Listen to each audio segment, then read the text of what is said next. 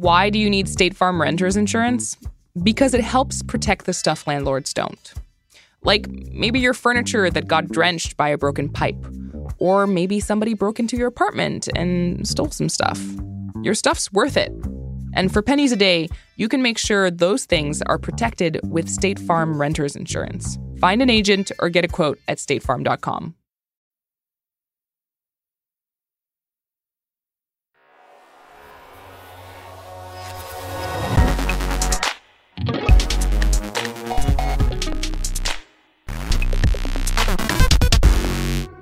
Hi, I'm Arielle Duhaime-Ross, and this is Reset. Today on the show, we're talking about Uber, which has officially been around in the US for 10 years now. Seems absurd, right? When Uber launched in San Francisco in 2009, it started something that ultimately ended up changing not just how we get around, but also how entire cities and businesses operate. Now, for the first time, Uber has released a safety report documenting what this game changing app has meant for its users in 2017 and 2018. And a big part of that report involves a discussion of sexual assault. So, heads up, we will be talking about that in this episode. Because the numbers are worth spelling out. Let me give you a few of the highlights 515 incidents of rape or attempted rape last year, nine people murdered, 58 people killed in crashes. Now, over the full two years that it tracked these incidents, nearly 6,000 reports of sexual abuse. And this is what the CEO of Uber, Dara Khosrowshahi, had to say about that. Now, that's within the context of billions of rides, and 99.9% of our rides uh, start and finish without any kind of incident. But for us, it represents that as a company, if we are going to stand for safety, we have to first be transparent. To be clear, the report isn't just a first for Uber, it's a first for an entire sector. Because Uber's competitors have yet to follow suit, which also means that there are very few data points to compare this report to. And being the first means that Uber was also able to define what a report like this should look like, which caused some consternation among tech reporters, like Kate Conger of the New York Times. I do think that the way that the report is written is a little frustrating because you know, I understand why Uber wants to emphasize that they think 99% of these rides are safe, but it, in reading it, it does feel in some cases like it downplays the victim's experience. Can you uh, tell me a little bit more about that? Why do you feel that way? You know, there's a couple of things about it that frustrated me a little bit. I mean, if you're reading through this study that they have produced, you get to this section on murder, and it says very clearly, you know, nine people were killed in 2018. You get to the mm-hmm. section mm-hmm. on car crashes, it says very clearly this is the number of crash fatalities.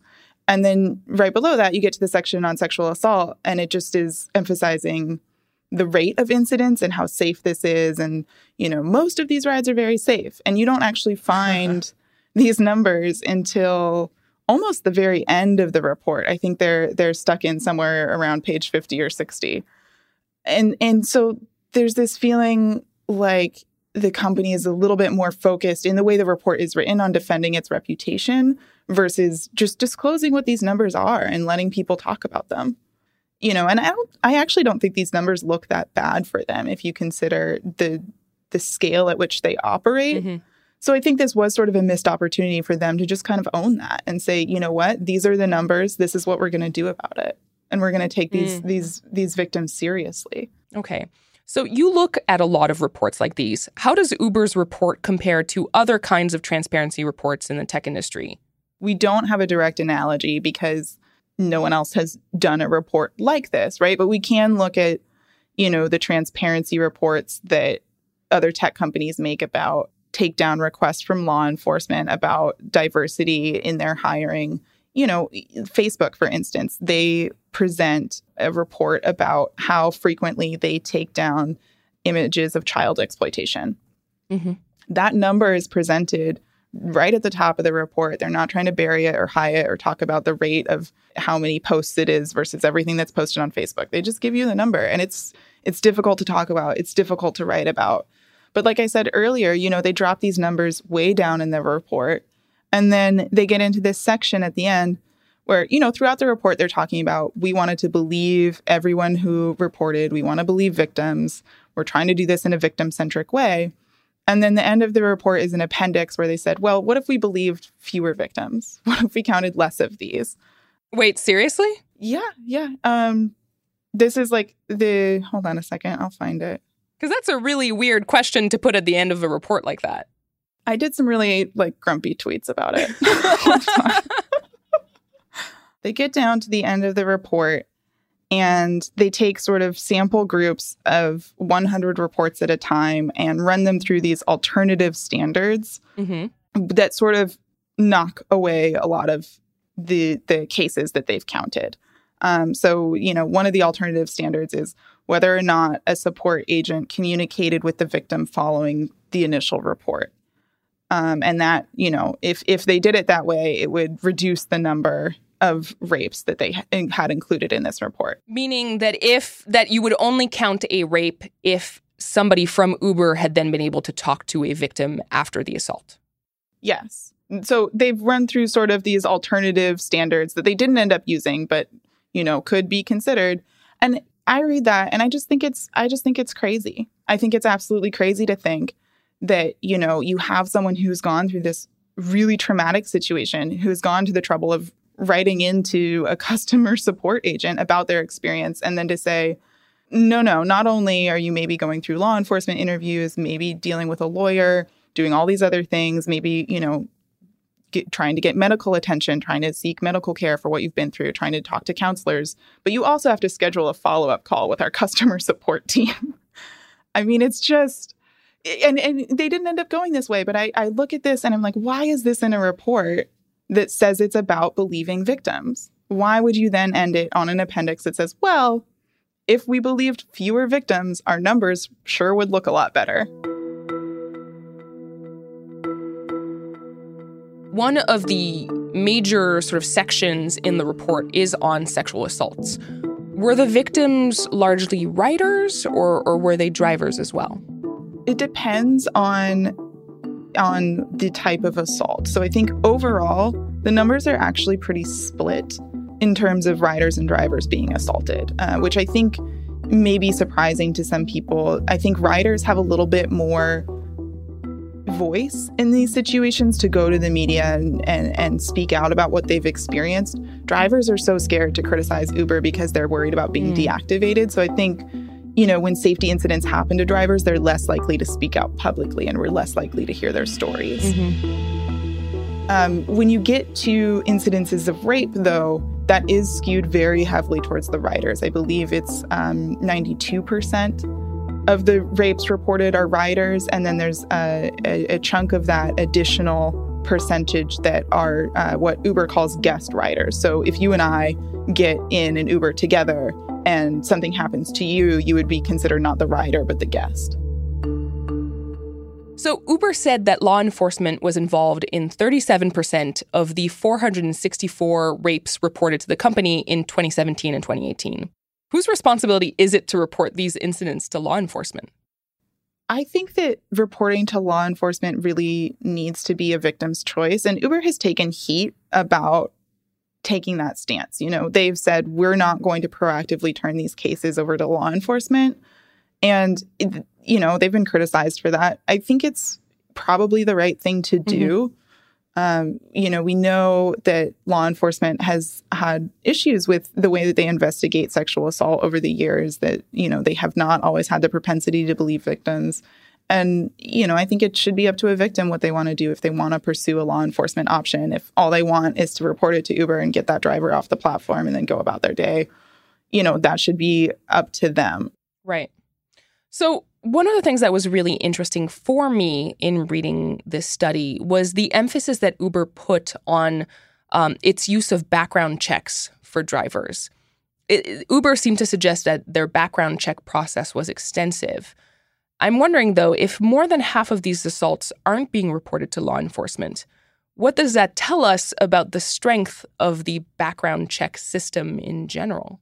The background check thing, again, one of the things that Uber has taken heat on for years and years and years is the fact that they don't include biometrics in their background check. So there's no fingerprint option that Really? they're that they're using. No. Hmm. They don't do a fingerprint background check. They never have and it's something that, you know, people have been on them for years and years about trying to do. This the state regulator here in California says that they don't think that the fingerprint background check is necessary. There are a lot of people who have represented victims in these cases who disagree, and there are people on Capitol Hill who want the fingerprint. Um, and Uber has chosen not to do it. The way that they background check, uh, they look at a driver's driving history, and then they look into uh, public records and court records to see, you know, if they have any convictions. Um, and they do that on a rolling basis. So they're trying to catch any kind of um, new incidents that occur. And so, what I think the workaround that Uber is talking about doing for this is sharing a list of deactivated drivers with other ride hailing companies so that, you know, if if an incident is reported to them about a driver, they don't take it to law enforcement, but they knew who that driver is. They'll turn around to Lyft and say, "Hey, you know, we have a credible report of sexual assault against this driver. You might want to consider deactivating them as well." And how should I think about Uber wanting to do this? Because my reaction to that is, why weren't they doing this earlier? You know, that's a very good question. I mean, I think the history of this company and a lot of tech companies, I think, is just they they didn't anticipate some of the real world risks that they were introducing with their products. You know, when this this rolled out, your option is if anything happened to you during an Uber ride, you could leave that driver one star. that was sort of your recourse. And Right. you know, is that sufficient to protect against all of the kind of real world harms that happens when you stick strangers together? I don't think so. Okay. And by the way, have do any other ride sharing apps do this currently? No, there's no sharing of the driver information between the companies at this point. How should somebody hearing this take in the fact that there is no other report to compare this to? We are talking about rides, we are talking about people getting in cars with people that they do not know. Is it weird that there hasn't been a safety report like this before? I think it is weird that that no one has really looked at this in a comprehensive way before. But you know, I do I do give Uber credit for doing it. I think, you know, especially given sort of the the PR beating that they've been through in the last couple of years. I can understand looking at these numbers and being like, these are not going to look good for us. Let's never talk about them in public. So, Mhm. you know, the fact that they have kind of tried to focus on safety, that they've put, I think, you know, almost two years of effort into producing this report and counting these cases, they do get credit for that. And now this is out there and creates a benchmark. So when other companies hopefully start to come forward about these numbers, you have something to compare it to. So, if I'm a person who uses Uber on a regular basis or Lyft, how should I be thinking about this report? I, I can't help but find it just really hard to sort of figure out should I feel safer now? Should I feel less safe? That's a good question. And, you know, uh, as a rider, I don't think it changes my sense of safety very much. It does give a sense to me that Uber is at least interested in looking at this issue and trying to figure out what to do about it. But, you know, you also have to think about what it took in Uber's history to kind of force them to this point, right? You know, there's so many of these sexual assault cases some of them very high profile. Uber went through an incredibly damaging year in 2017 with a number of safety issues. And it, you know, it took an immense amount of public pressure and the ouster of their CEO to get them to this point where they said, okay, like maybe let's take a clear look at safety. And I think that's an issue at Uber and throughout the tech industry, again, of these companies not really thinking through the real world implications of what they're doing and only looking at the cool tech. You know, this is also, I suspect, a problem in a bunch of this sort of so-called gig economy companies. You know, I'm sure that food mm-hmm. delivery services have this problem. Airbnb has safety issues all the time. Yes. And and I don't think that any of these companies have really started to grapple with that yet. Like this I hope is the beginning of that, but you know, it, it's taken a very long time to get here. And a lot of these companies have been around for nearly a decade at this point. So that's the takeaway from Uber's safety report. And since its release, it's caused a stir because riders are worried about their safety. But what hasn't received as much attention is what this report means for Uber's drivers. After the break, my discussion with a researcher who spent a lot of time talking to Uber drivers about the risks they run when they just try to do their jobs. This is Reset.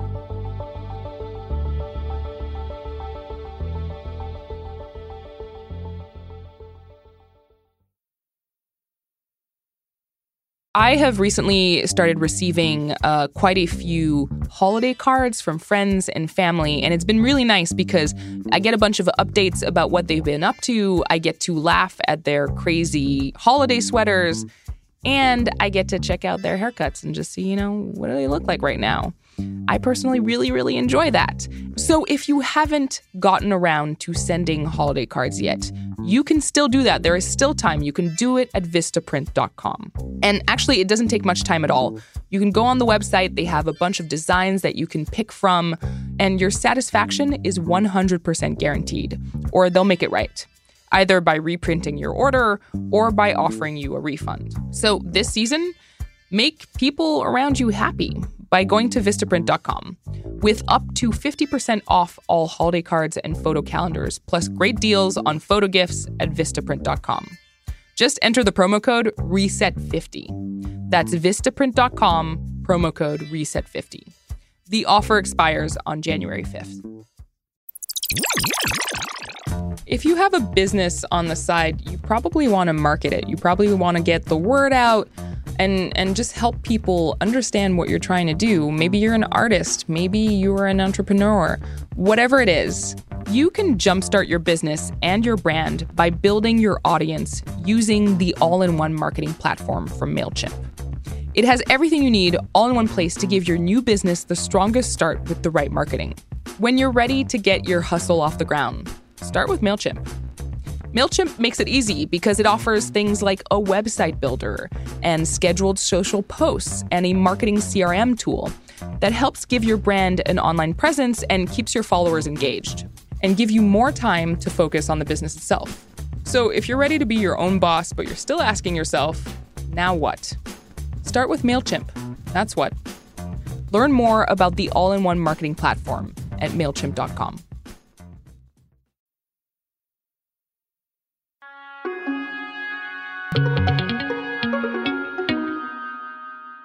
there is a problem with sexual misconduct in the gig economy. That this uh, utopia of peer to peer work is not the utopia that they've made it out to be, and that this is something that needs to be addressed, that these workers are vulnerable. Alexandria Ravenelle is a sociologist at the University of North Carolina, Chapel Hill, and the author of the book Hustle and Gig Struggling and Surviving in the Sharing Economy. In her book, she writes about how the sharing economy is an umbrella term that includes everything from Craigslist and eBay to Uber and TaskRabbit. And the gig economy is what happens when a person signs up to perform services for other people through an app. That means the dog walker who uses Rover and the TaskRabbit who puts together IKEA furniture and the driver for Uber or Lyft. Alexandria used interviews with gig economy workers to illustrate how vulnerable these workers are because of the nature of the gig economy itself. So, I asked Alexandria what she thought of Uber's safety report. So, the Uber safety report is a start. Uh, about a year ago, Uber said that they were going to be issuing this report in 2019. And when they talked about the report in 2018, they said it was going to have more than 20 different categories of sexual misconduct everything from leering all the way up to non consensual touching and non consensual penetration. And the report that they just released only has five categories in it. They've left out the leering, they've left out the propositioning. And in my research, that's the type of thing that happens, is highly prevalent in the gig economy. Is sexual misconduct more likely in sort of a gig economy job than in other workplaces? We do know from some studies done of freelancers that they seem to have a very high level of sexual harassment, in part because anything sort of goes in the gig economy. Workers have told me that it's like a jungle out there, it's like the Wild West. There are no protections for the workers. And we also have the companies presenting this as a peer to peer environment. And so workers aren't going in prepared to experience sexual harassment. They're not expecting it to happen. And so when it happens, it ends up being very surprising for them. Have you actually heard of, of specific stories uh, of this nature? So I'm doing follow up interviews right now with the workers I interviewed for uh, Hustle and Gig. I have a TaskRabbit worker who uh, was hired to take photographs for somebody. Their LinkedIn profile seems like a really simple job. Takes the photographs outside. The woman says, "Oh, you know what? This isn't really what I wanted. These are actually for my dating profile." Okay. Brings him back to her apartment. Turns out she wants boudoir photos. Oh, actually, turns out she wants him. And then she throws herself on him and starts uh, very much non consensual touching. And then I have other workers who told me about being propositioned for threesomes and cooking in a client's home while the client has very loud sex in the other room because they feel like they can have an exhibitionist type of situation. You know, it's interesting because you know, I know a lot of people who work in the restaurant industry, and a lot of these stories are kind of they sound familiar to me, but the difference here is that we're talking about very intimate places. We're talking about people's homes. We're talking about cars, places that are outside of view. Does that play a role? That absolutely plays a role. When you are operating behind closed doors in a private location and anything goes, you are incredibly vulnerable. And you're even more vulnerable because in the gig economy, these workers are rated and reviewed. And so if you find yourself in a bad situation, you have to figure out a way to get out of that situation to protect yourself and also protect your reputation on that platform. So the photographer, for instance, who finds himself being touched by his client, client has to come up with a nice way to let her down easy so that she doesn't ding him on the app. And so he doesn't have her calling the app and complaining about him, and he ends up being deactivated. Okay. So when I have a problem at work, I can go to my boss, I can go to HR. A lot of these companies talk about drivers being able to sort of be their own boss. So, who's responsible for keeping riders and drivers safe? So yes, the all these platforms talk about entrepreneurship for the masses, and right. it's going to be fantastic. And a lot of these workers would really like an open door HR policy, um, accountability. According to the platforms, the drivers are accountable and the passengers are accountable, and the platforms are not really accountable because they're just a marketplace and they're just bringing people together and they're not in the car. But I think that the platforms really should be held accountable for this. You know, if it wasn't for Uber, if it wasn't for Lyft, we wouldn't have people stepping into the car of a stranger. We wouldn't have people allowing strangers to get into their car. So, what does giving protections to Uber drivers look like? Does that necessarily mean not treating them as contractors anymore? I think so. I think actually that would be the easiest solution to start treating these drivers and other gig workers as W 2 employees. You know, one of the things that I say in Hustle and Gig is that we've seen a rolling back of generations of workplace protections through this move to independent contractors. The gig economy is truly a movement forward to the past we have workers who, if they get injured on the job, they're on their own. They're not getting uh, contributions to Social Security. They don't qualify for any type of paid time off, family leave, sick leave, etc. Essentially, they're back in the same situation that their great great grandparents were in, in the factories and in the slaughterhouses. The image that comes to mind so often when I'm doing this research is actually an image out of Upton Sinclair's The Jungle, where all the workers workers run the risk of getting injured, and yet they're still clamoring at the gates because we've seen wage stagnation and they are desperate for additional sources of income. So, where does the government's responsibility lie in all of this? So, regulation's not always the answer, but some regulation is definitely the answer here. Definitely. Like you are certain that this is the way. Yes, I do not trust the platforms to self regulate. Um, to be fair, I think that's not just the platforms. I think that we need government to take an active role on this. We need to see uh, more cracking down on misclassification of workers. We need to see workers being given workplace protections classified as W 2 employees. We need to see more attention paid to how the companies are protecting their workers. The reaction to the Uber safety report largely had to do with riders. People were really concerned about what it means to be a vulnerable person in the backseat of one of these cars. When you look at that reaction, what comes to mind? If you are vulnerable as a passenger getting into the car of a stranger, and you do that maybe once, twice a day, a couple of times a week, how much more vulnerable is the driver who has their back to the passenger and who is doing this for hours of each and every week. And they are out there with no protections and no one looking out for them. What these writers have experienced, some of them have experienced rape, some of them have experienced terrible sexual assaults. These things are, are horrible and really serious and important. I am curious, though, in reading this report and seeing that both riders and drivers are experiencing some of these of these cases of sexual assault. What does it tell you about society that what we are focusing on is specifically riders more so than drivers? It tells us that these drivers are considered expendable by not just the platforms, but also by some of the customers and that they are invisible, that no one is really paying attention to the challenges that they experience. Because the challenges that workers experience in the gig economy are huge and they are astounding. And they include sexual assault and sexual harassment and involvement in criminal activity and physical injury, and then even economic ruin if they get deactivated from these platforms after investing time or money in building a life for themselves on these platforms.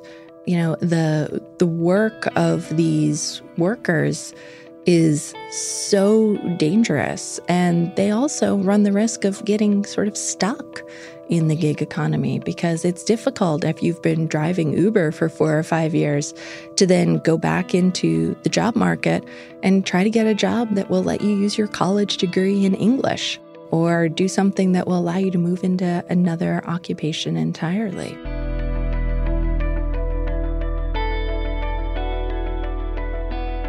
Alexandria Ravenelle is a sociologist at the University of North Carolina, Chapel Hill, and the author of the book Hustle and Gig Struggling and Surviving in the Sharing Economy. Alexandria, thank you. Thank you.